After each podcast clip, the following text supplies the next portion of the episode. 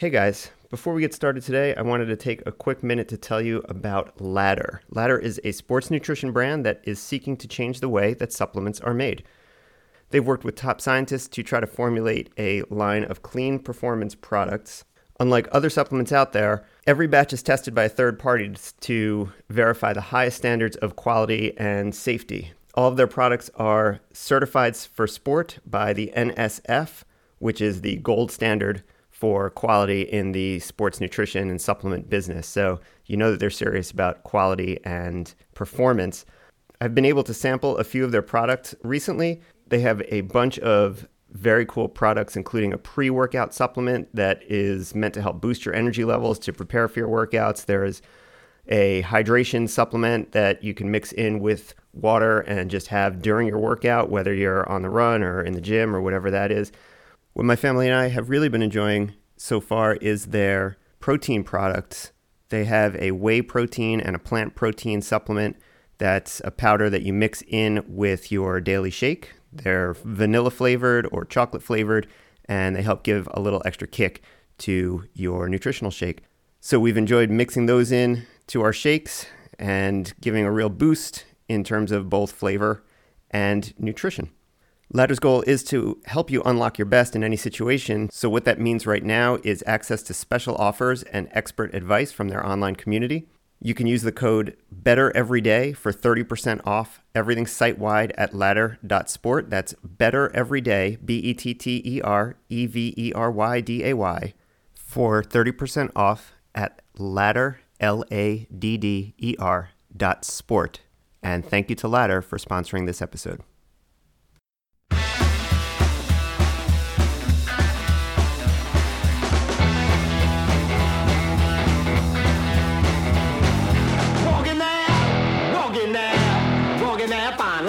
Hello and welcome to The Paint Cave. My name is Jay Friedman. I'm your host, and I am thrilled to be joined again today by a very good friend of mine for his second official time on the show, third time in, in reality, but the second time you'll all be able to hear it. Uh, he is the former head cross country and track coach at Rutgers Camden. He is formerly the head coach of the U S Marine Corps Elite Marathon team. He's the author of Running Anatomy, which is a book that we've discussed on the podcast before. And his current project is a remake of The Brady Bunch that I believe is premiering on Bravo in twenty twenty-one. Uh, Joe Puleo, welcome back to the Paint Cave. Thanks, man. Great to be back. Great to talk to you. And um, we're just remodeling the interior of the house so that it looks like um, The Brady Bunch. Yeah, I saw, I saw that episode. The the, yes. the remake. Yeah. Right? Yes. When, when yep. do you when do you throw the football in somebody's face? Is that coming up? Yes, and we're trying to find. We have three dogs, but none of them look like Tiger, so we're we're trying to acquire one of those.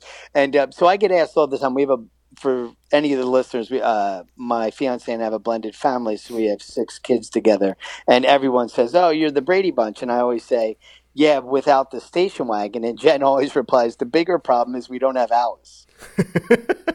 You know, and living in right now with, with six kids, um, could use an Alice. Oh, we could use multiple Alices. Yeah.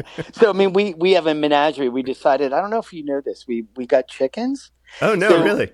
Yeah. So we have eleven chicks in the dining room raising before we can put them outside into the coop. Um, we have three dogs, uh, and we we've acquired. Um, Uh, partial uh, responsibility for a horse. Oh my gosh. Yes. So my uncle used to race thoroughbreds, which my two favorite sports aside from track and field are boxing and thoroughbred racing. So, so yeah. The, and they, those kind of go together, I think, in the kind of the lore of American sports history. Totally. It's, especially since we're talking about books. Um, yes. There are some incredible books written on horse racing and boxing.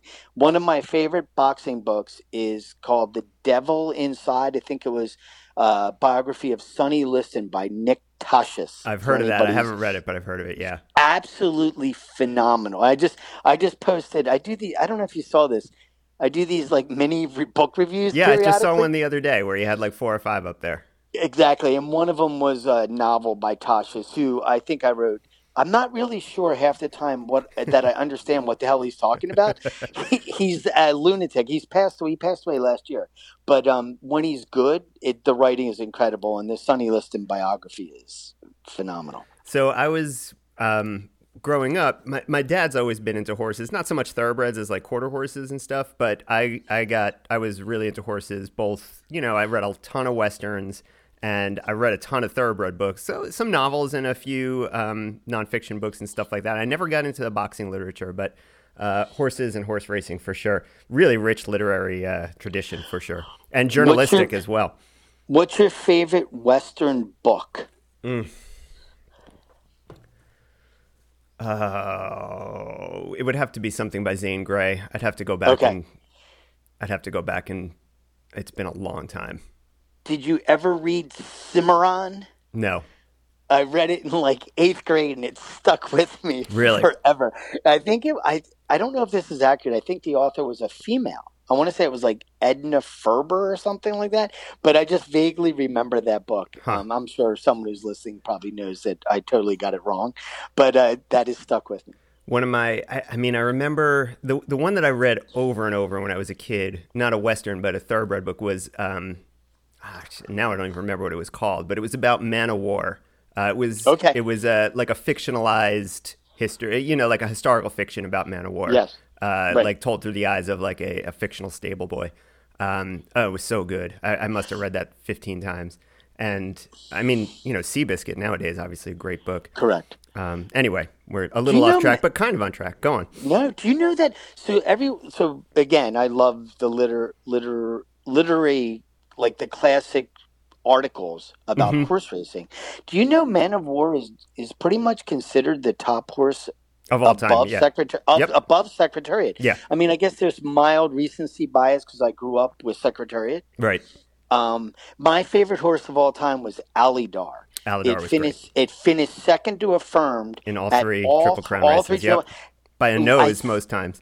Exactly. I think it, over the course of the three races, it lost by less than five lengths. Total. And three yeah. triple. That's unbelievable. Yeah. And I love that. I love that. I love the silks. The blue. I think it was blue, white, and red. The blue and white. Yep. Oh, it's beautiful. There you go. Secretariat had a similar uh, color palette as well. Yeah. Yeah. Yeah. That would. Um. Uh, yeah. We can do this forever. All right. So as you said, Joe, we're we're, we're going to continue our series of kind of stuff to do during quarantine. As we, we've been talking, we uh, we did, Phil and I did our top running movies of all time a few weeks back, and we've been doing some fantasy drafts, and we're going to be doing some other drafts, and, and I wanted to have you on as probably the most well-read and literary person I know. Uh, I will say that, that I'm going to say that you're my second choice for this. I did email Malcolm Gladwell to see if he would come on. Uh, I've yet to hear a response, so I figured we'd just go ahead. Just go Jay, that, so I have a similar story. I have a similar anecdote that I'm going to relay to you okay, during this. this. Uh, not about Malcolm Gladwell, but about the same idea about cold, cold emailing someone uh-huh. in okay. regard to a project. So yeah, yeah. It, it, hilarious. Yeah. So he, I mean, he's obviously he's a big runner too, and actually yes. he, he has a house up near here. So I, I thought okay. maybe if I snuck something in, I could get a response. I haven't heard back, so uh, I figured we'd go yeah. ahead and do this now. Um, but no, I'm I'm psyched to do this with you. We're going to go through our top running books. I know people have burned their way through Netflix and movies and all kinds of stuff, and hopefully we're getting to the point where we're going to be interested in reading some stuff. You've been reading a lot during the quarantine, I know, from your posts. I mean, in the last six weeks, how many books have you gone through? Not not running books. I'm just saying books in general. Just ball, uh, so ballpark it. I've probably read, so not related to doing research. So I'm doing, I actually, I'm presenting to the National Strength Coaches Association, Strength Conditioning Association yep. next month on a virtual. So I've been doing all kinds of article research. So I've okay. been, um, I've been reading journal articles out the wazoo, but books probably almost a dozen. Yeah, that's pretty good. So about two yeah. a week. That's awesome. Yeah, I, I keep, you know, I juggle, um, fiction, nonfiction, poetry pretty consistently, so it keeps it fresh, so I don't get stuck in like at rocks. One time. Are you rotating between them and like just picking up what's based on your mood? I have a queue on my table of uh-huh. approximately a half dozen books at any one time. Right. And then um, my, this is odd, but I have a huge bookcase out in the garage, and I have a section of books that I haven't read. So right. I'll go out there and just rotate every couple of weeks. I bring more in and right, put right. Out the, the red ones out. But I usually have a queue. So right now, I Michael Chabon is on the, um, I'm reading, finishing up uh, Manhood for Amateurs. Oh, that's a great one. I love Chabon. I have a I have an yeah, he's ridiculously skilled. And then I have a, a really weird book from it's a long time ago. It's it's called Intention. It's the concept of intention. It's like philosophy. Mm. Um, and then I have a Why Zebras Don't Get Ulcers. Um, it's about stress related diseases and coping. Mm. Oh, apropos for the time. Yeah, exactly. So and then um, and I'm trying to think. I just polished off a bunch of novels, so I have to go restock that pile. Yeah, yeah.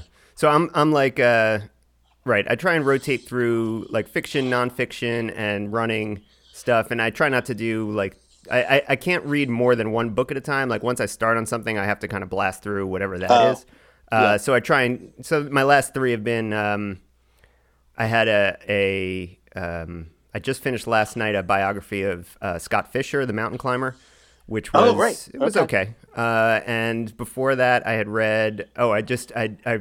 read uh, Springsteen's autobiography, which oh, that was so Born to Run. It was yeah, it was really good. Oh, it that was, was so good. That was phenomenal. Yeah, uh, not the best Springsteen book I've ever read. I've read some really good ones, but uh, it was it was excellent. And the stuff yeah. where he really, I, I loved the old stories. I mean, the the the second half of the book I, I didn't really need. Although his his uh, description of his uh, marriage with Patty Scalfa was was interesting, and, and there was some really good insightful stuff. But just some of the old stories about the shit that they pulled in the old days were great. And then I, I just ever, read oh, um, I just read a book called uh, Wait Till Next Year, which was a a uh, collaboration between Mike Lupica and William Goldman about oh, it was like okay. a year in New York sports in nineteen eighty-seven, where it like it starts out, you know, the Mets are defending the World Series title, and yeah. Dwight Gooden gets suspended for cocaine, and mm-hmm. uh, Goldman is just one of my favorite writers ever. So he's writing from like the the fans' perspective, and then Lupica's giving the the um, the sports writer's perspective. It's it's really really good. That that does sound good. I'm gonna I'm gonna look that up when we're done. Yeah. So did you ever get uh, or have listened to Patti Scialfa's uh, her uh, solo album? No. It's called Rumble Doll. Okay. Fantastic. Yeah. It's actually when it came out, I was like, "Holy crap!" Like you got to be kidding me. Yeah. She like ridiculously good yeah, album. Yeah, she's I mean, super it's talented. Like, twenty some year, twenty-five years old, but it's fantastic. All right, I'll go back and listen to that one. There you go. All right, so we're gonna do, we're gonna we're gonna confine our discussion, uh, or the most for the most part, I guess. I'm sure we'll go off on tangents as we're already twenty minutes in. But uh, yeah. we're gonna we're gonna talk about our favorite running books today, and we've split those up into a few different categories because when we talk about running books, there's you know a wide range, and and we do want to touch on some kind of sciencey training books, and we want to touch on some fiction and some nonfiction. So I, I we split it up by a few categories, and I hopefully we have our, our favorites in each of those. Although some of them are, are certainly, um, I think, deeper than others in terms of where yes. the real quality is. So the the category, how did let, I'm going to have you run this a little bit because you had split up the categories even a little mm-hmm. bit more than than I had uh, yeah. I had gone with. So. I mean, we have one for fiction, I think fiction, and then we have a category of just uh, science or science and or training books. Uh, those are fairly self-explanatory. Then the other, the non-sciencey, non-training, non-fiction falls into a couple of different categories. I mean, you can say biography, autobiography, or memoir, and then there's kind of just like stories, you know, uh, yep. surrounding events or surrounding uh, groups or whatever that is. So uh, I think we, we might split it up in those three ways. Is that how you wanted to do it? That's how I did it. Okay. Um, so yeah, I mean that. I mean that kind of definition is relatively arbitrary because some people call what we would call like autobiography or biography memoir. Right. Um, so I mean, it's just basically going to be the story of themselves. Yes. And then that I put nonfiction stories. Just like writing about a certain event, like a right. particular race yep. or whatever. Yep. So. Good. Okay. So, and and just when it, when you're going through this and kind of categorizing them and, and picking your favorites, did you have a, a category? Like, I, there's one category, the the category that I tend to gravitate to the most, I think, is that that last one is is people who weren't involved in an event uh, writing about it, like the, you know, the, the nonfiction running from an outsider's perspective? By far the largest category. By far. And so the yeah. novel category is is paltry. Yes. There's about a handful of good books. And you, you know, I'm still I'm editing mine, my yes. novel. So I, if you don't mind, I wanted to read a paragraph later when we get there. Oh, that'd be great. Um, but it's really paltry, so we can blow through that in about two and a half minutes at the end. Okay. Do you want to? Uh, you want to? St- where do you want to start? So I, I just started with this the larger category, this sort of the nonfiction okay. story. Let's start and, there. That's um, my favorite. And Jay, I didn't do any like p- ones that I liked the most. I did ones that I remembered immediately, and then a few that I was looked in my library and was like, oh yeah, I forgot about that. That's awesome. Okay. So I, I started with uh, Duel in the Sun by yeah, John I have that Rand. On my list. In the nineteen eighty-two Boston Marathon with Salazar versus Beardsley. That is a great, great book. I have that number four on my list in this in this category. And and a, an event that I didn't know that much. I like, you know, heard rumors of it or, or you know, just these apocryphal stories. But to to read just the, the amount of work and, and preparation that went into it for both of these guys. Um, and, and he actually spins it forward, and you, you kind of learn a little bit about how much that race took out of each of those guys and how their lives were, you know, in some ways never the same afterwards for both Beardsley and Salazar. Uh, this was, I think, the pinnacle of, of their career, you could argue, for both of them, and neither, neither of them were really the same afterwards. So I think that's a great insight and a great comment by you. And I have an anecdote. Um, So when I was part of a New Balance uh, International Advisory Committee in the early two thousands, we were we volunteered to do it. There was about eight running store owners in the world who got invited to this, and they would fly us into Boston two times a year. And we would meet with every department in, in running, marketing, shoe design, shoe construction. We even went to the, their uh, manufacturing plant um, right by their headquarters in uh, outside of Boston. Mm-hmm. And we volunteered, but they treated us wonderfully. And one day, after about a ten-hour day, we were all exhausted. It was about five o'clock. We all want to go back to the hotel and either go to sleep before we or run before dinner. Um, they, um, the the owner of the company, Jim Davis, so it's a privately held billion-dollar company now. So Mister Davis walks in. And he says, hey, guys, um, I, I want to thank you so much, as always, for all your help. And I want to also offer this to you. And in walks Dick Beardsley, who at that point was being sponsored by New Balance. You know, this is two thousand three right. or whatever. Right. And he sat down with us for like an hour and a half. And we just asked, we just talked to him like you and I are talking. Yeah. And I want to tell you something. There's a reason that Dick Beardsley ran that fast and then became addicted to opioids. Right. After his, that dude is all in. Like, he can't not do something right. all in. Right. It that's, was, and that's he, the impression you get reading this book. It was the oddest and actually, to be honest, slightly uncomfortable to see someone reflecting on their life and going through some of the really dark periods that he went through post-running. Yeah. And recognizing, like, he literally is the same person. He's just not using drugs or running one hundred twenty miles a week. Right. Like, nothing. It's still there. Yeah. Like, it was crazy. It was so clear and obvious. I don't know if it was obvious to him. It was obvious to us. And we're like, whoa, this is some – and to understand what he had to do in nineteen eighty-two in that race to get to the – almost to the finish line ahead of Salazar. Right. Right. You then you get it. You can see why he was capable. Well, and Salazar in eighty-two was, I mean, he was considered basically unbeatable. Uh, and I mean, Beardsley was a, an accomplished runner, but I, I don't think anyone had really given him a chance. But it's it's interesting, right? I mean, the the we talk a lot about, and I think the last time we were on the show, or you were on the show, we talked about, you know, kind of the overlap of running and, and substance abuse and the addictive Correct. Personality. And, and I mean, I think he exemplifies that. And he went, he, you know, unfortunately went the other way from, uh, you know, running to addiction as as opposed to, you know, we we always hear about the uplifting story of, you know, folks like Timmy Olsen or whoever who, you know, kick their addiction with the help of yep. running and, and, you know, are still addicted to something, but at, at least it's something that's less harmful. And, and uh, yeah, he, he really went the other way. And I think that just goes to show how ingrained that kind of thing can be in somebody's psyche. As an aside to that point, you could say that the addiction piece from Salazar never left, that he was always addicted to getting attention, and that he was he felt he right. got his most attention when he succeeded. Right. And right. An le- addiction to success. Exactly. Correct. And the lengths that he went to that to achieve that as a runner and as a coach would be a fascinating study in like human psychology. I can't I from his public persona, I can't imagine him ever um, opening up enough to to or I, honestly, I don't I don't I've never met him, obviously. But uh, yes. I, I, he does not seem like the kind of person who has the the self-insight to even allow that sort of examination. So I'm going to be like a full disclosure. I thoroughly dislike uh, Alberto Salazar's behaviors as a coach, having coached at meets my athletes against his. Right. I've also met him multiple times. Mm-hmm. Um, he struck me in always negative. I have very little positive to say about Alberto Salazar, except that he is absolutely fascinating.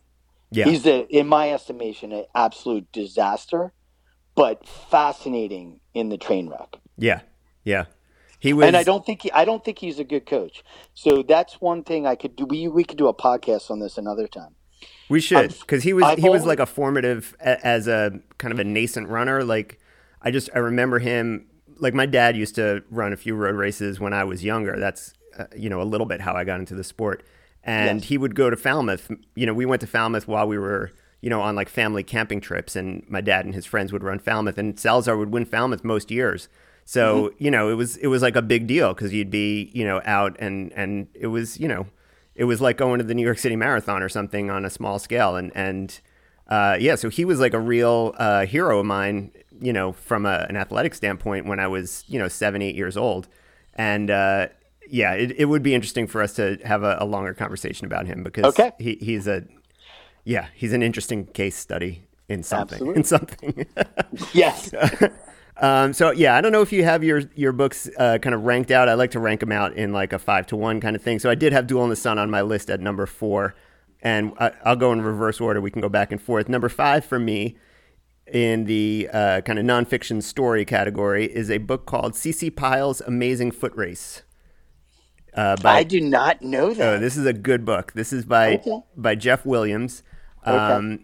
This is a a historical uh, examination of the kind of transcontinental racing in the early twentieth century, and okay. um, and there have been some fictional uh, treatments of this kind of thing as well. But this is this is about the the I think the first one because there were two or three of them, but this book focuses on the first one, and it's basically uh, you know C C Pyle was this you know promoter. He was like a kind of a P T Barnum kind of figure.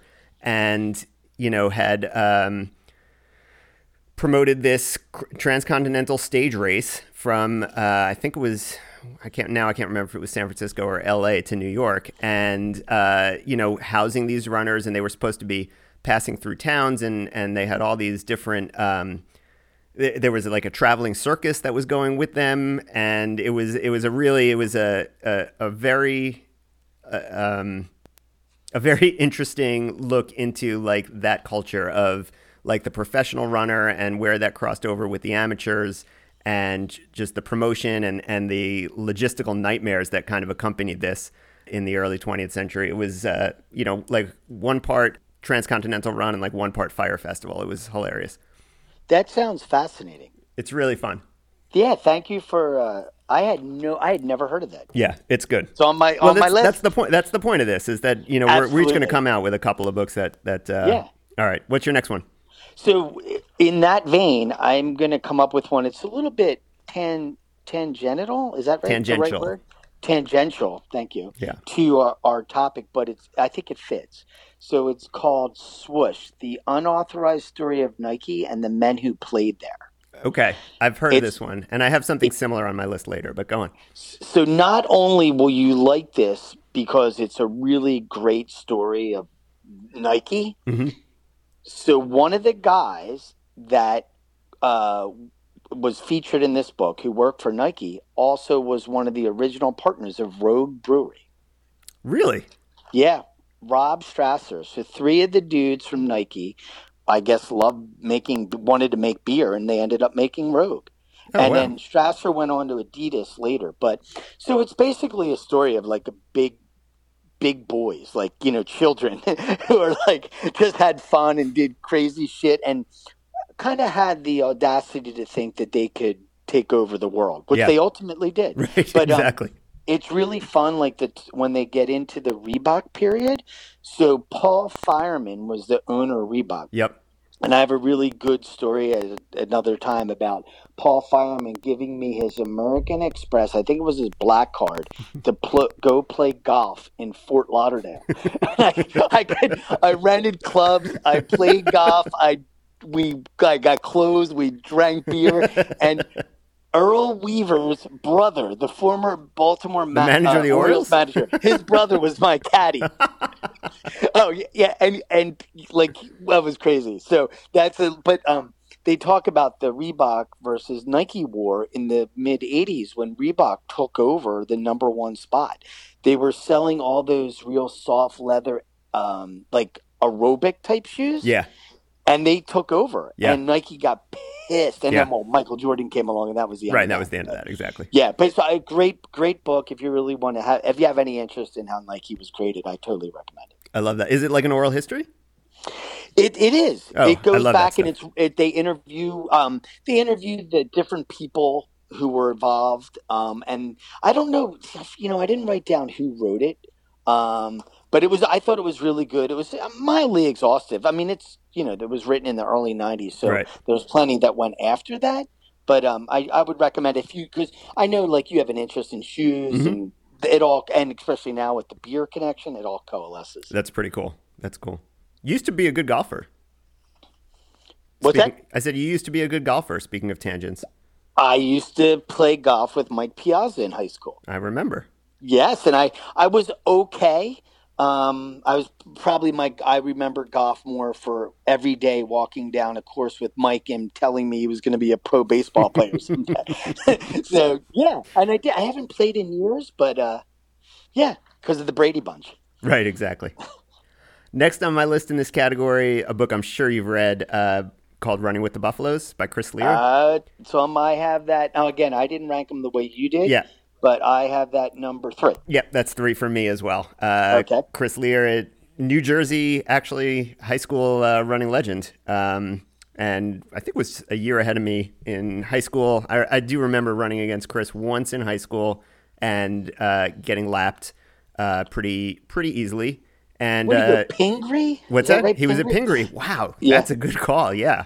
Yeah, that's a long time ago, man. That, that is a long time ago. So yeah. I, and. Uh, one of my good friends in college, one of my college teammates was a teammate of his at Pingree. And then he was, of course, at Princeton with his brother, Tim. Yep. So we would run against each other then. He, you know, both he and Tim were injured a lot in college. Unfortunately, they were both great talents. And then I used to work with them at uh, at running camps and such. But anyway, Running with the Buffaloes, uh, um, I want to say like a almost a seminal work of nonfiction in terms of collegiate cross country. This chronicles Adam Goucher's senior year cross-country season at the University of Colorado when he uh, won his national championship there. And Chris was kind of like an embedded journalist um, along with the team for, for the season and, and a lot of drama and, uh, you know, a really nice portrait of Mark Wetmore, who I think comes off pretty interestingly in the book. I think a lot of the, the Wetmore myth is kind of arising from that book, but um you know, I, I think he's I think he's pretty fairly portrayed, and, and he, he's a very compelling character by the end.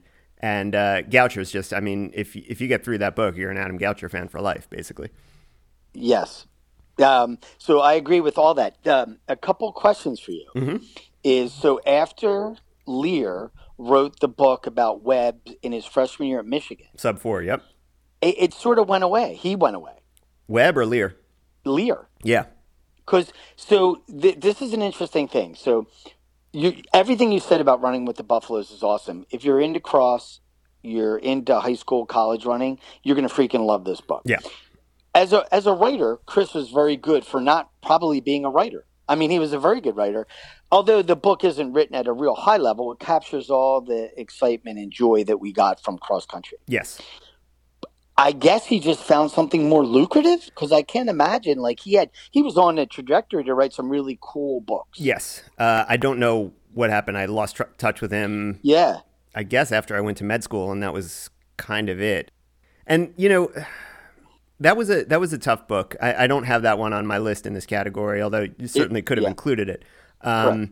But, you know, it, it's an interesting book because I think... I.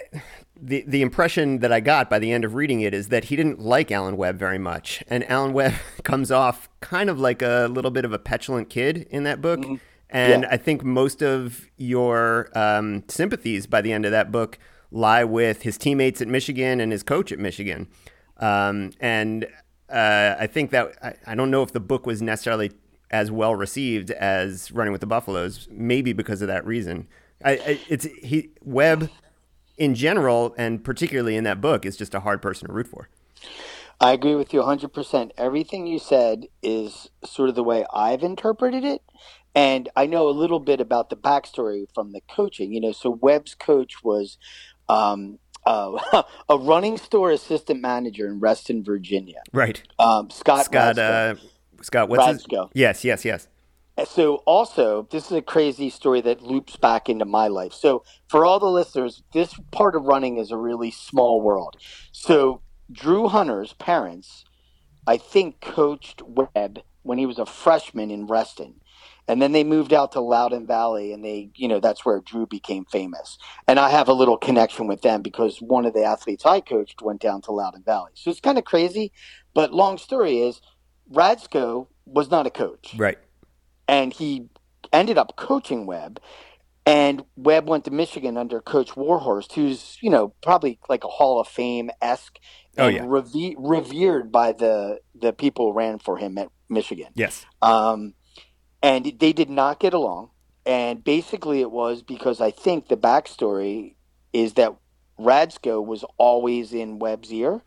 And that's the um, impression then, you get reading the book as well. Right. And then when Webb turned pro, Webb was so freaking good, Jay, right? Like, I mean, he's just, he was unbelievable. Oh, the talent was in, uh, I mean, I I mean, Jim Ryan and then Webb, I guess, if you want to go for, you know, high school collegiate Webb, talents.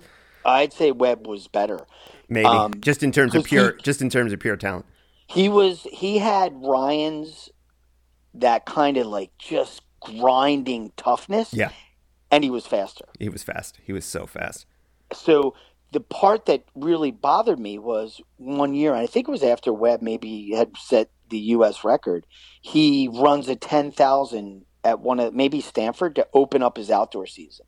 And you're like, in what world does the best American miler run a ten thousand all in? I think he ran like twenty-seven forties, fifty. Right.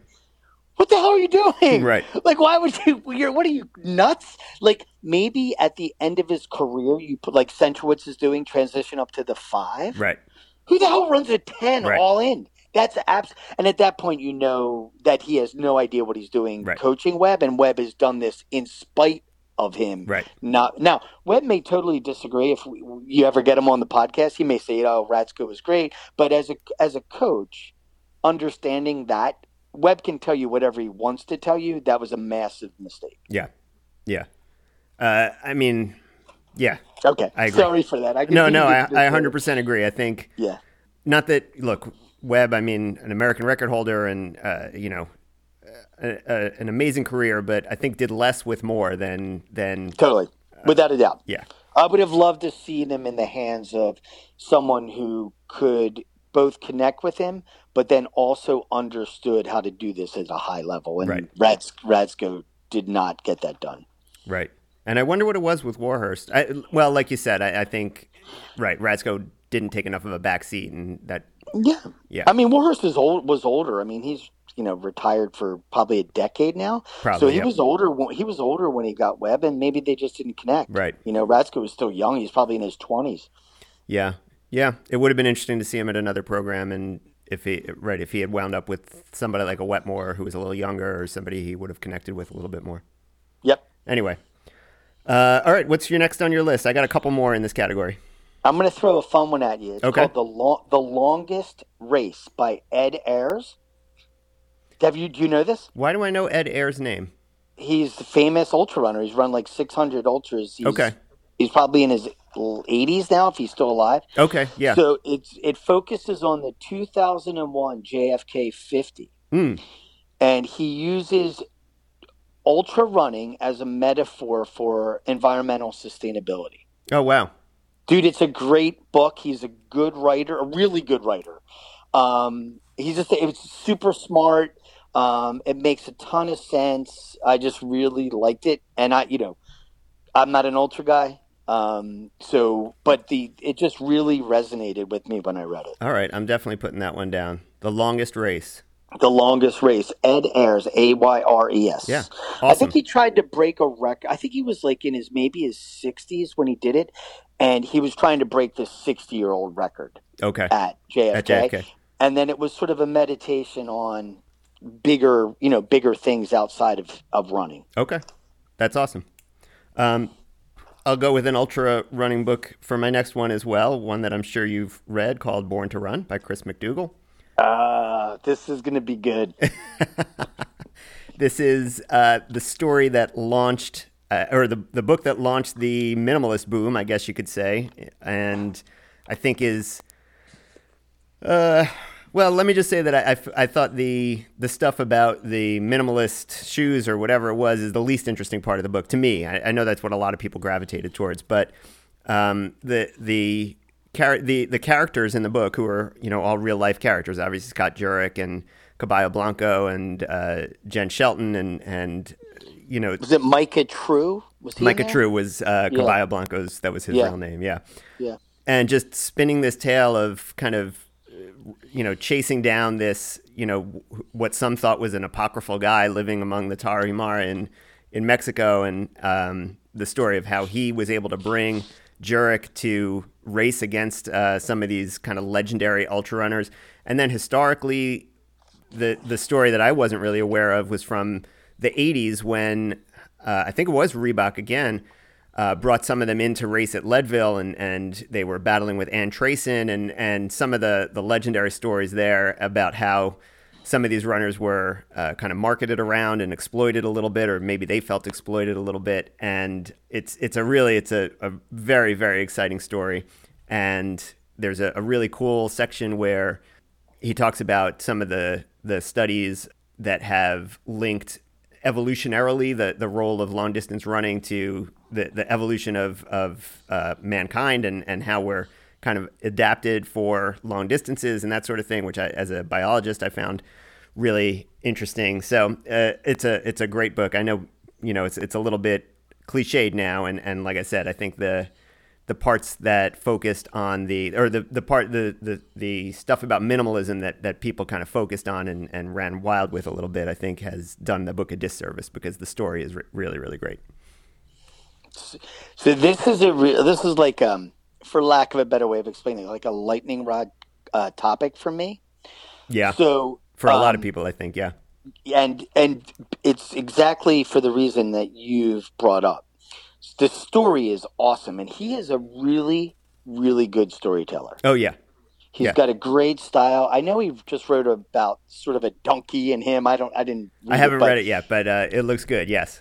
Yeah, and he's like he's just a really good storyteller. He seems to be like kind of an interesting guy. I've literally have met him twice. I've heard him talk twice. Mm-hmm. And each time I heard him talk, I wanted to stand up and be like, shut the F up about biomechanics. You have right. no idea. So you have no idea what you're talking about. You've never done any research per se. And the people that you farm that information out to to give it back gave you not good information, and you're a, and you're a shill for Vibram for the five finger shoes, which ended up they you know they had a class action lawsuit. Right, they had to pay out a lawsuit exactly. Everybody had to get like eighty six dollars. You didn't even I don't even think you had to give a receipt. You just sent them a letter saying I bought one of your shitty shoes, and but um so I struggle with that because when he's presented this information, he doesn't even a little bit later when it started the pushback came right. He really refused to acknowledge that he may not really have it right. And he's never, as far as I know, put a, said, hey, listen, I'm really sorry for promoting B S. Right, right. Um, well, and I that's – I, I, I do wish he – I mean, look, I'm, I'm sure Right, like you said, he I'm sure he makes, you know, plenty of money from kind of promoting that aspect of it and that sort of thing. Uh, I I really wish that wasn't the the focus that people got out of it. And, and you know, it's his, like like you say, it's his own fault for kind of focusing on that aspect of it and marketing it that way. But you know, I, if you if I, you eliminated that part from the book, it's it's a great book. So the, the the I think, in all honesty, my frustration is with literally with Chris McDougall, mm-hmm. because so you and I are into running and track and field at like the atomic level, right? Chris McDougall is not. Chris McDougall is a writer, right? Who, and that's I mean that's the. And it, Go and on. I struggle. Sorry. I struggle because, in a way, like I want to be like, this isn't the guy that we want to reward. But I also get the fact he's a really good storyteller. Yeah, you know, and, and he does really good at it, and I think it's super that. But you and I and other people understand where his limits are, and we appreciate for the story where where right. many people didn't. Right, and listen to what he was saying. So. If you're going to write about running with a donkey and how that's changed your life, I think that's great. Right. I mean, if people want to buy donkeys because of it, you got to live with that. But you can't you can't get into the realm of biomechanics at a deep level. Like, Jay, you're a doctor. You do research. I do research in all the things that I do. Right. You can't get into that world, like, and try to give this information as even mildly knowledgeable, right. unless you've really done some work in it. Right. Right. No, that's so a that, good, that's, that's a good I point. Struggle. And I mean, he's, he's that whole expert thing. Like, clearly, yeah. you know, I don't think he was trying to say he was an expert, but people anointed him that. I don't want to hear that. I don't want to hear right. you're an expert. No, and, and he goes into the, I mean, the whole conceit of the book is that he's not a runner and he doesn't like running, and he's kind of intrigued by this story. And, and yeah. in the in the course of kind of, you know, running down this story, for lack of a better phrase, he he becomes a runner. Um, yes. And I thought, and that's a that's a great hook, and that's, you know, as a as a journal. I mean, he's a journalist. He was writing for like Outside Magazine or whatever, and yep. as a journalist, that made sense. And, and it you know it, it really is a nice driver, especially for the first half of the book. Um, right. I think the problem is, and like you said, I don't think he asked for that necessarily. I think people anointed him as an expert just because of you know this reporting. And uh, if you want to criticize him for something, it's probably that he hasn't done enough to. to dispel that that notion, I guess. Or just come out and say, hey, listen, this isn't my field of expertise. Right. Uh, I thought it'd be, you know, and I don't know, like, so is it self-awareness that prevents you from stating that? Or is it like, I still got to sell books. I don't really give a shit. Yeah, may- maybe it's, it or, right. I don't know. I don't know I don't either. Know. I mean, I guess yeah. it's a cynical way to look at it if it's the second one, but maybe that's the case. Right. But, you know, and uh, the other thing I would say about it is, um, you know, for all the faults, you know, biomechanically or whatever. I mean, it did lo- launch the minimalist movement, which I, you know, for the most part, I don't, I guess, partake in or, or whatever, you, however you want to phrase it. But I, I mean, and, and you could speak to this better than, than I could as, you know, a former shop owner, I guess both of us are.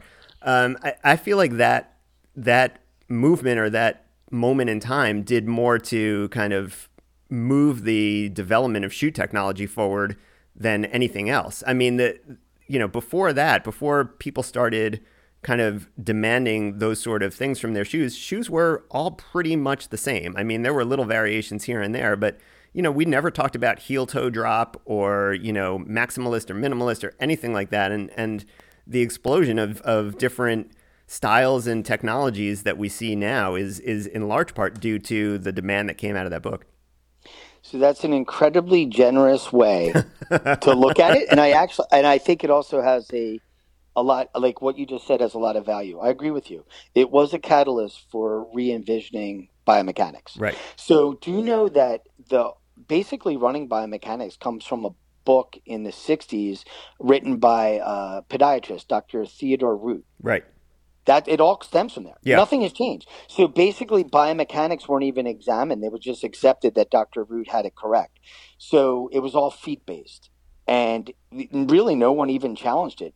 And then all of a sudden, especially in the past fifteen years, people have discussed hips, pelv- lumbopelvic region. Right. And how that affects biomechanics, which is what I'm doing my research. All That's what I do now. Mm-hmm. I just look at basically biomechanics, feet, hips, every joint angle and muscles and how they interact and asymmetries. So it's kind of fascinating. And there are definitely things that weren't right about Doctor Root, what he thought. Mm-hmm. And I guess McDougall sort of did create the catalyst to look at it. So, yeah, yeah. I agree with you. Yeah. So, anyway, all right, let's. Uh, I have one more in this category. How many more do you have?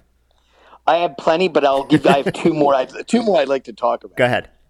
Uh, so the next, this is this book is insane due to the, the subject and the subject matter.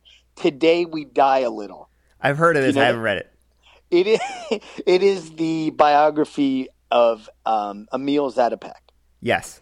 Who won the five and the ten and the marathon uh, twice? Yep. Two different Olympics. Fifty-two and fifty-six, maybe. Yes. Yeah, I think that is correct. Or was it forty-eight and fifty-two? It might have been forty-eight right? and fifty-two, right? Yeah, but long I story think, is, I think that's right. Yep. He won the Olympic marathon the first time he ever won a marathon after he had already won the ten and the five. Yep. But what's fascinating is so Zatopek pioneered the concept of interval training. Yep. And interval, this is this feeds into another of the science books, but interval training refers to the rest interval, the not necessarily the the, the distance that you're running, right? Yep, correct. So Zatopek has done up to eighty times four hundred. Mm-hmm. That's who did they, like. So when you read Once a Runner, he did three sets of twenty by uh, to reference another book, three sets of twenty by a hundred because he wanted to torture himself.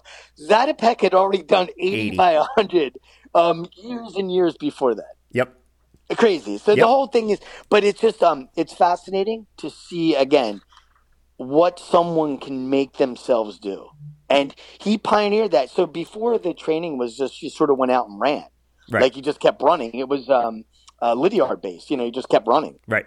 And then Zatopek comes along and is like, F that, I'm going to go run fast. He never did aerobic training. He didn't go out for like a five to eight mile run. He just ran fast all the time. He went out and did intervals. A lot I mean, of times he was injured, but cra- he just kept crazy running. Crazy stories about him, like doing yeah. long runs in, in military boots. I, I in mean, the woods. In the woods, right. I mean, carrying Correct. his wife on his back for weight yep. training and stuff like that. I, he was a nut.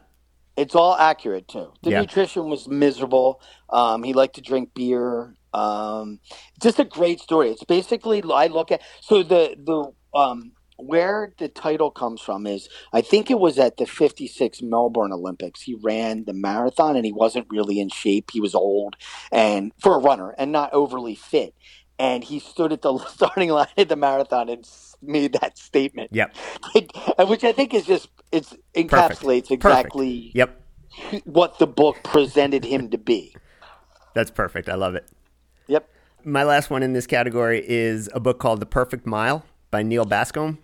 Uh, number four on my list. Okay. Yeah. It's a, a great, great story. This is kind of the Secretariat of, uh, or not the Secretariat, the Seabiscuit of uh, distance running, I guess. It's a kind of a very similar feel where it's jumping around between three guys who are chasing the uh, the elusive four-minute barrier in the early fifties. It uh, jumps between...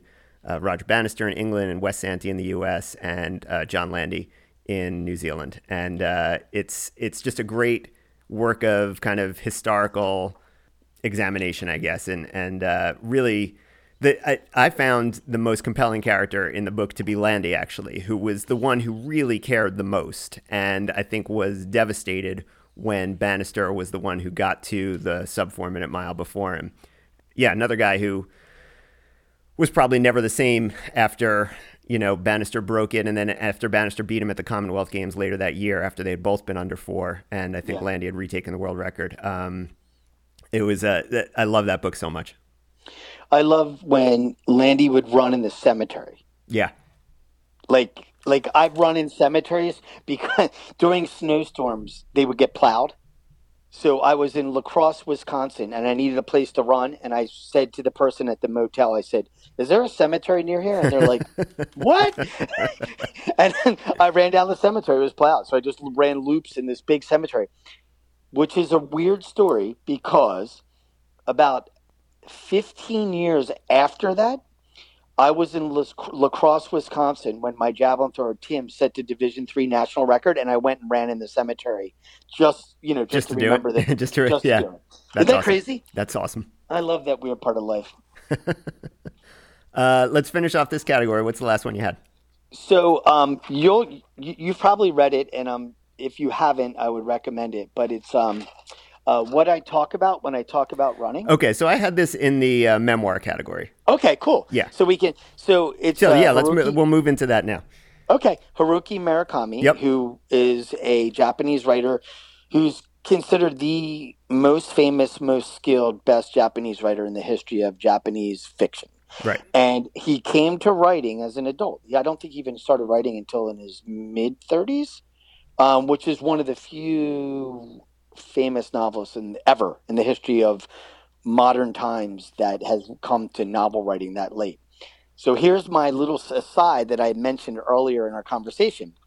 So like you and Malcolm Gladwell, when I wrote my first book, Running Anatomy, in two thousand ten, I sent a Facebook message to Murakami asking him if he would write the foreword. Get out of here. That's awesome. No, no, because I figured what's the worst thing that could happen? I don't right, get a nothing. reply. You don't get which, a reply, exactly. Which which is what happened, but I... Um, right. Yeah. That's so good. Uh, yes. This is this is a really, this is a great book. It's, it's... Uh... I don't use the word beautiful to describe writing a lot, but it is a beautifully written book. And yeah, it's it it's very literary and, and you know, it, it's kind of moving. I really, I do like that one a lot. I've never really gotten into his fiction. I find it really hard. Uh, I just read one a few years ago that was phenomenal. Yeah? It was, yeah. Uh, I'll send you, I'll text you the name. Okay. Of it. I forget yeah. All. But I, I didn't like The Wind Up Bird, which is, I think, considered like his big, I think The Wind Up Bird. Um, but yeah, this last one, I really, it was small. It was like a novella and I really liked it. Yeah. Maybe that's where I'll start. Cause I've tried a couple of them just, and I never, I, I, I don't want to say impenetrable, but I found them hard to really. Yeah. I, I agree. Yeah. No. So un, unlike the unbear, or, um, Uh, Love in the Time of Cholera, which I did not find impenetrable. I do find Murakami's fiction impenetrable. That's an inside joke for anyone who's listening. Yeah, which exactly. We can tell that story at some other point. But um, the thing about this book, Jay, the one thing I still remember is when he described when he had been hired by like a magazine to go to Athens and talk, write about the uh, marathon, the yeah. original Olympic marathon. And he literally jumped, he ran the marathon. He ran all twenty-six point two. Yeah. And one of the guys in the van was like, like, dude, we don't have to do this. Like, most people just run like a couple hundred yards and then they stop and we film it and then we're all good or we take pictures or whatever they're doing. And he's like, why would I do that? I'm just going to run the whole thing. But he had never run a marathon and he had no idea it was like one hundred twenty degrees on the road in Athens. Exactly. Like, yeah, so that was the real funny aside. We are running super long, so why don't we take a break here and we'll come back in the next episode with some more of our favorite books about running.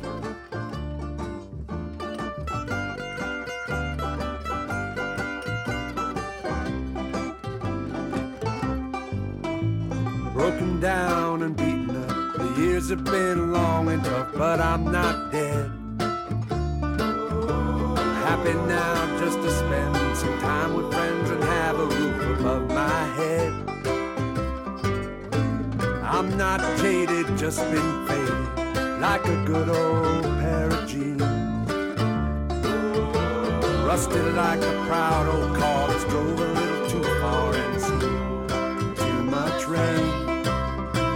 But long ago, as a child, I look at that, the night sky in wild wonder. Ride the bus, feel upset to think of all the years I'd have to go through there. I was still young, I was still young, and I was still young.